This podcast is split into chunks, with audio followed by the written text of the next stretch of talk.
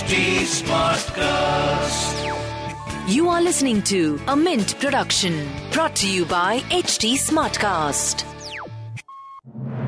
Good morning. You're listening to Mint Business News with me, Gopika Gopakumar. Here are the main headlines this morning.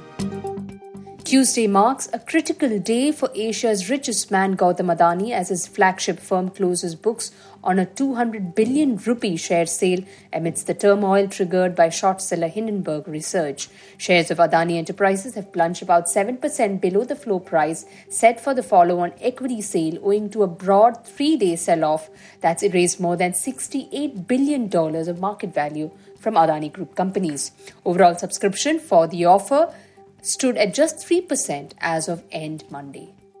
State-owned Life Insurance Corporation will not invest over the board-approved limit of three hundred crore rupees in the follow-on public offer of Adani Enterprise, even as it plans to engage with the business conglomerate to seek clarification over charges made by Hindenburg Research.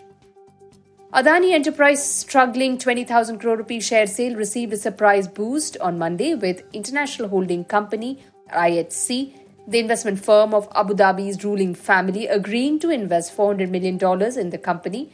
In a statement, I H C said it subscribed to sixteen percent of Adani Enterprises' follow-on public offering through its subsidiary Green Transmission Investment Holdings, R S C Limited.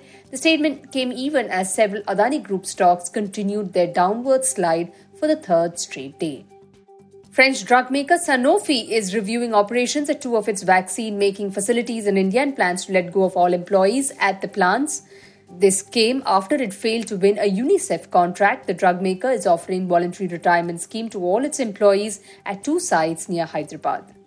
Punjab National Bank has allayed concerns about its exposure to Adani companies and noted that its loans to the group are diversified into eight to nine companies which are generating sufficient cash. Sephora and Reliance Retail have abandoned talks to form a retail partnership for the Indian market, with the French multi-brand beauty products chain deciding to continue with its existing alliance with Arvind Fashions. Mint had last reported in September that Reliance Retail was in advanced talks to acquire the master franchise rights for Sephora. This would have given Reliance, India's biggest retailer, a bigger foothold in the fast-growing domestic market for premium beauty products. Infrastructure engineering, procurement and construction company K E C International Limited said it has bagged new orders worth eleven hundred crore rupees across its various businesses. The R P G Group company's transmission and distribution business has secured orders for projects in India, Africa and Americas. Welspun India announced a brand licensing agreement with Walt Disney Company for Europe, Middle East and African region. The license will give Welspun the rights to design, develop, manufacture and distribute a complete range of home textile products, leveraging Disney's vast franchises and characters across Disney, Pixar, Marvel and Lucas brand.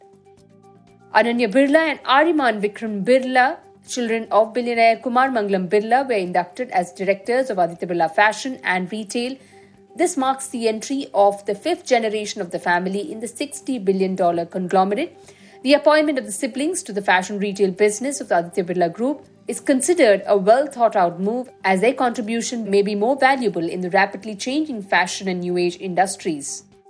Xiaomi's global vice president and former head of its Indian operations, Manu Jain, has announced his departure from the Chinese electronics maker after a nine-year stint. Jain was the poster boy for Xiaomi's growth in India and was among the founding members of the India team.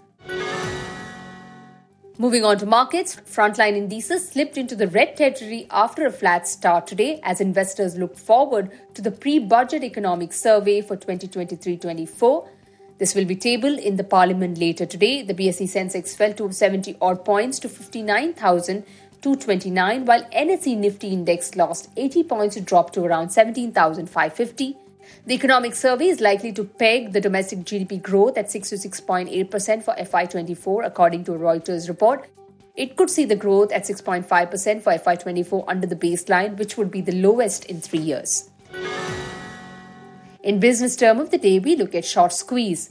It's a market phenomenon in which an unexpected rise in the price of a heavily shorted stock prompts large number of short sellers to exit positions by buying the stock.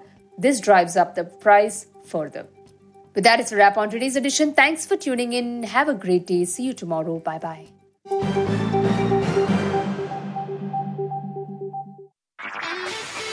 This was a Mint production brought to you by H D Smartcast. H D Smartcast.